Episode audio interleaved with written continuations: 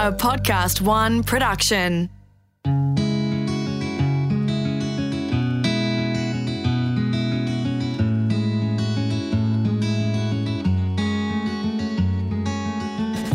G'day, I'm Chris Russell and welcome to AgriMinders.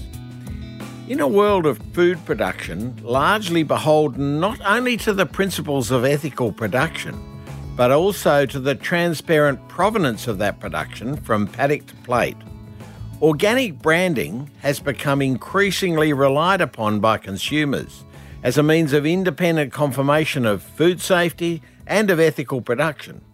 The requirements for a product to get this organic branding, however, is often determined by a very conservative and narrow view of what inputs and practices can be classified as natural or acceptable.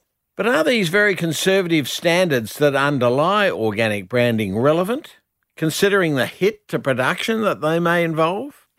Has the organic classification become more of a way to increase the price of food with minimal advantage to consumers?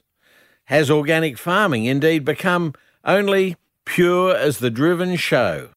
To explore the nutritional aspects surrounding the world of organic farming, we'll first talk to Dr. Tim Crowe.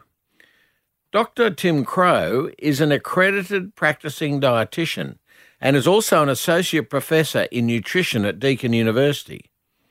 He is the mind behind the popular and scrupulously evidence based website Thinking Nutrition.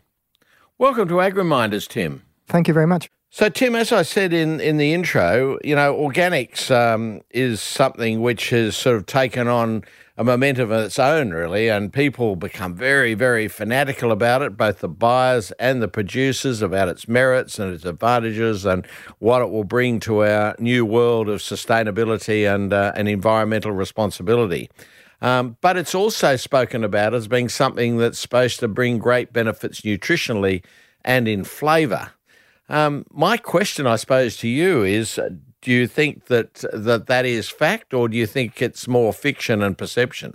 Oh, well, certainly there's no doubt there's been a big surge in interest in organic foods over the years. And all those claims that you've made are very common ones you hear. But when you really dig into the science, and there's been quite a bit of research done into this, a lot of them really don't stack up. Um, certainly, eating fruit and vegetables, whether it's organic or conventional, is inherently good for you. But there does not seem to be much of a health advantage for the price premium of choosing organic foods. So you often hear people talk about natural foods and then they talk about organic foods. What's the difference? Um, so organic well, organic farming uh, uses uh, more of a natural way of growing the food. So it's a, just a slightly different process how it occurs, but the end result is still going to be nutritionally very similar to what you eat. So what's natural food then? Or anything that we grow is, is natural. It just depends what you classify as artificial as far as the inputs go. So, what sort of fertilizer may be used, whether it's synthetic or natural pesticides, all of those uh, change the certification that can occur around organic food, whether it's labelled as such.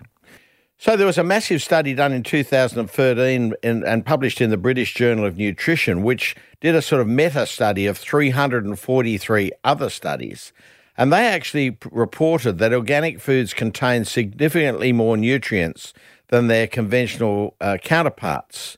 Um, they're supposed to have uh, 69% more flavanones, 51% more anthocyanins, and 50% more flavonols, and a whole lot of other sort of critical phytonutrients, a lot of those being antioxidants.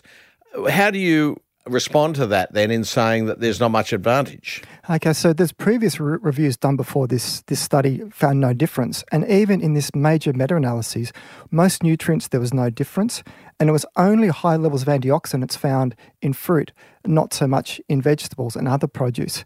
So there's a big debate really if that increase in the amount of antioxidants translates into much of a health benefit because there's a lot of interest in antioxidants some decades ago. They were, were the promise of being the great white hope of, of curing and preventing so many different diseases, but the clinical trials really didn't, didn't pan out. So while some levels of antioxidants may be higher, there's really a question if that actually is of a meaningful health benefit. So what about organic milk, um, Tim? What's what's the story there? So it seems that um, organic milk may have slightly higher levels of beneficial omega 3 fatty acids, but the amount present to start with is incredibly small. Most of our omega 3s in our diet comes from things like fish uh, and also some nuts such as walnuts. So, so milk is not a major contributor to omega 3s in our diet at all.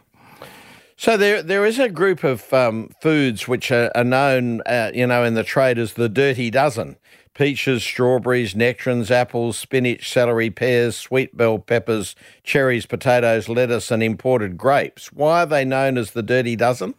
Well, if you measure the level of pesticides in, in any range of food, you will get some detectable amount. And if you rank them, you'll get some that have more than others.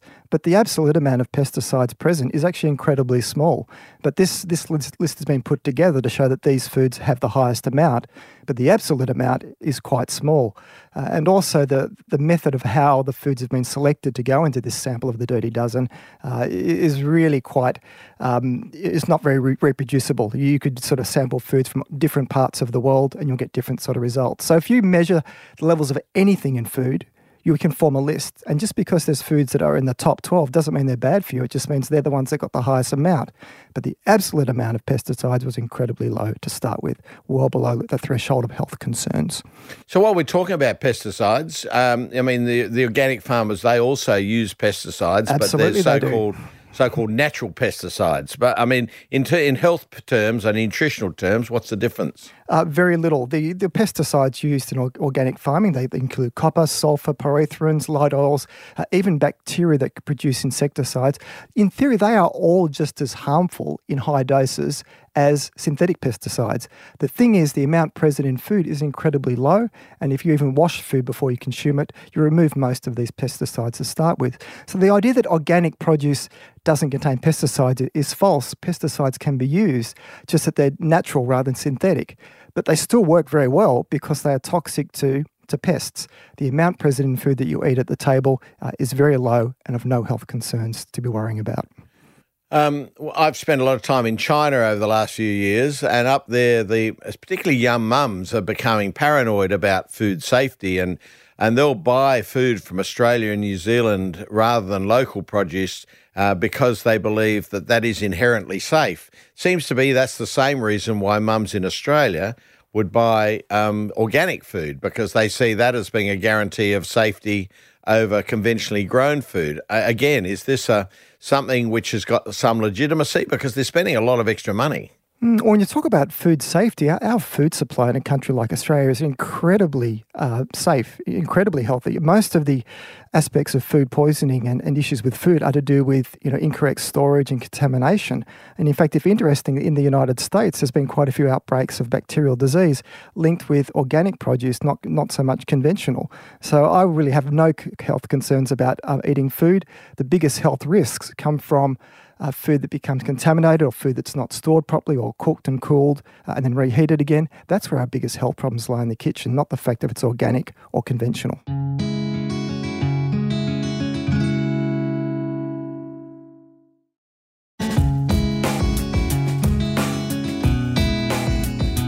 So, Tim, you mentioned that um, you've been looking at the research for some considerable time. What research have you done that's actually shown you that, in your view, there's not much difference between organic and conventionally produced food? Okay, so the research I've done is is desk-based research. It's looking at the research that's been published, and there's been two major studies uh, published in the last five years.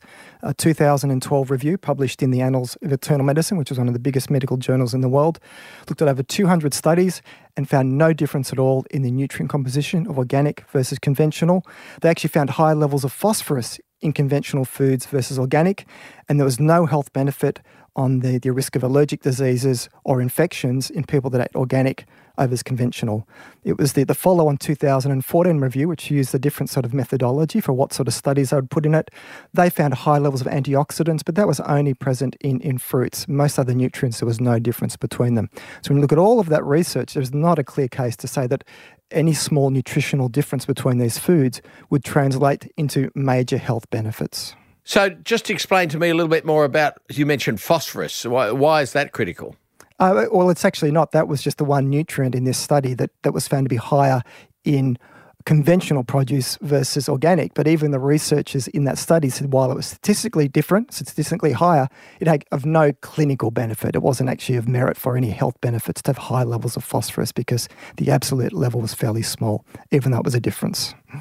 So, Tim, your your research is really saying then that there's really no difference significantly in nutrition, no difference in terms of food safety. the only thing left really, well, I guess there's two things left. One, one is taste. Um, and taste is something which there's people definitely would perceive that. In fact, you know, my producer is saying that you know if she buys organic food, she would buy that out of preference because she's sure that it tastes better. Absolutely. How, how would you say that? Well, taste is 99% expectation. When you do proper controlled blind tests, so that people don't know if the produce is organic or conventional, and those foods are of similar quality, people cannot tell the difference. Now, now I'm not disputing that someone finds that organic produce tastes better because you can expect it to be. So that's really what, from the blinding test, we actually know there's t- no taste difference. But if organic produce is fresher and has undergone less storage, it will taste better than conventional produce that's been sitting there in storage for quite a period of time. That's where the taste differences arise. But if you compare apples with apples, if they're grown and stored and treated the same, uh, there's no taste difference that anybody can determine in a blind taste test. So, what, are you suggesting then that because your taste buds and your your perception runs through the same neurons in your brain that that the perception overrides what the taste buds are saying? Absolutely. There's a lot of fascinating research being done in this field to show that your expectations of how something should taste and if it's of high quality increases the chance you'll actually rate that food as of high quality. There's a wonderful, uh, I wouldn't call it a study, but it was more of a, uh, a, a, YouTube prank where um, some, some people took some McDonald's hamburgers to a foodie trade show and served it up in little bite sized pieces as this new next level organic produce. And everybody was raving about the food and it was McDonald's hamburgers. But they expected it to be it's this super healthy organic food, but it was just hamburgers. So, so there's, uh, there's a classic case of expectation overriding the reality. So on that basis, if I'd been a bit cleverer with my descriptions and my my kind of subliminal advertising of Brussels sprouts, my I could have had no trouble in getting my kids to eat Brussels sprouts. That's right. Just tell them it's chocolate, and they will lap it up. oh, that. That's fascinating so I wonder then how much of this organic business is based on um, marketing and and um, uh, and kind of creation of that subliminal awareness than is actually based on scientific data a huge amount. So I've got no agenda either way. If, if, organic produce was clearly better than conventional and the price premium warranted, I would recommend everybody to have it, but I don't see that. But let's get back to the basics. The biggest health problems we are facing in a country like Australia is people just don't eat enough fruit and veggies to start with. Only 6% of Australians eat the recommended amount of vegetables per day. So first of all, let's get eating healthier food to start with. Then we can focus on this in debate about the merits of organic versus conventional. That's where the biggest health wins, eating your fruit and veggies to start with. And if you have organic, it may have a very, very small, imperceptible additional health benefit, but you have to decide as a consumer if the price premium is worth it. Um, I've noticed GM has come into the into the organic definition now. Is there any issues in eating food that's come from genetically modified sources as against Mendelian bred, plants and uh, fruit and vegetables? So I'm yet to see any research to show that GM foods nutritionally are, are, different to conventional produce unless they've been engineered to be higher in a particular nutrient. Otherwise, they're very similar. So that brings me then to, I suppose, the other question that's left, which is provenance. And uh, people also associate organic food with the fact that you know, the chickens have been living out happily in a paddock somewhere, and uh, um, uh, the plants maybe are happier and uh, and produced by non-slave labour, and and so on and so forth. Um, how much influence does that sort of thing have on our eating habits? So, as a consumer, if that's an important issue to you, um, you know, from the ethical perspective, then absolutely you would make that choice for organic produce if it was produced in a way that uh, aligned with your own demands. But I don't delve into the ethical debate. I purely look at the nutritional science, and that's what I give comment on. Uh, I'll leave it to the consumer to make those final calls of what they consider appropriate for the food that they put on their plate. So, where does that leave us? Uh, are we talking myth or magic here, do you reckon, Tim? So, I can say without any concern whatsoever that organic produce is just as good for you as conventional produce. If there is a benefit, it's a very, very small one that even well designed clinical trials have a trouble picking up. If that's important to you and you can afford the additional uh, cost, then by all means, eat organic. If you're not eating enough fruit and vegetables to start with, first of all, get to a decent level, two fruit, five veg per day. Then you can worry about the organic versus conventional science debate. And from a nutritional point of view, do you see the demand for organic food going up or coming down? Or if someone was asking you whether, from a nutritional sense, they should go into organic production, what would you say to them? Uh, consumer trends are definitely demanding healthier food. We're seeing one of the biggest food trends at the moment is is more of a plant based eating style. Like vegan diet is, is getting popular and popular. With that goes a lot of ethical choices a person makes, as well as health choices. And organic food will pop up in the radar of many of these consumers to want to be consuming more of. So I would see that demand for organic produce will continue. And if demand increases, that's wonderful. If people are eating more of these foods to, to, um, in the end, that's a good result. And as demand increases, of course, then price comes down. So in the end, the consumer will have final say uh, in what appears in our supermarkets. So, Tim, in Australia, um, farmers who want to be organic, that it takes five years for them to get there, and then they have to pay a percentage of their turnover to the uh, to the company that does the auditing and the accreditation, so they can use the word organic. Same with the people who provide mm-hmm. organic inputs as well am I sensing that this is somewhat exploitative and that actually we've created a business here out of a non business? Um, this is a, a, business that's still meeting consumer demand. There, there is an interest in demand for organic produce. Uh, it nutritionally, it's, it's just as good as conventional produce. So if that in the end means that consumers eat more, they'll probably go for that. But as the science has evolved, a lot of the claims made about the health benefits and the nutrient composition don't really stack up. And that's why these latest reviews are sort of validating that viewpoint. But none of the reviews show that, that the food is worse for you. At best, it's the same and maybe a minor difference in some nutrients. But overall, uh, in the end, if consumers can vote with their, their feet, if they feel better, that they're doing themselves better by eating organic food, by all means do that. But you can get just as much health benefits from eating conventional produce. Well, buying food is all about choice and hopefully well informed choice. And you've certainly helped us become more informed today, Tim. Thank you very much for being our AgriMinder. Great to chat with you today, Chris.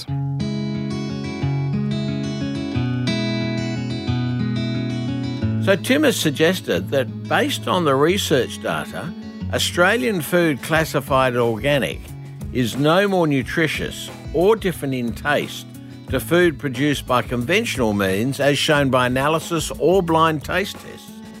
Yet consumers seem increasingly happy to pay significant premiums in price for food that's certified as organic. Is the motivation for this preference then purely based on the transparency of how the product was produced? Join me again on AgriMinders. Special thanks to the AgriMinds think tank group.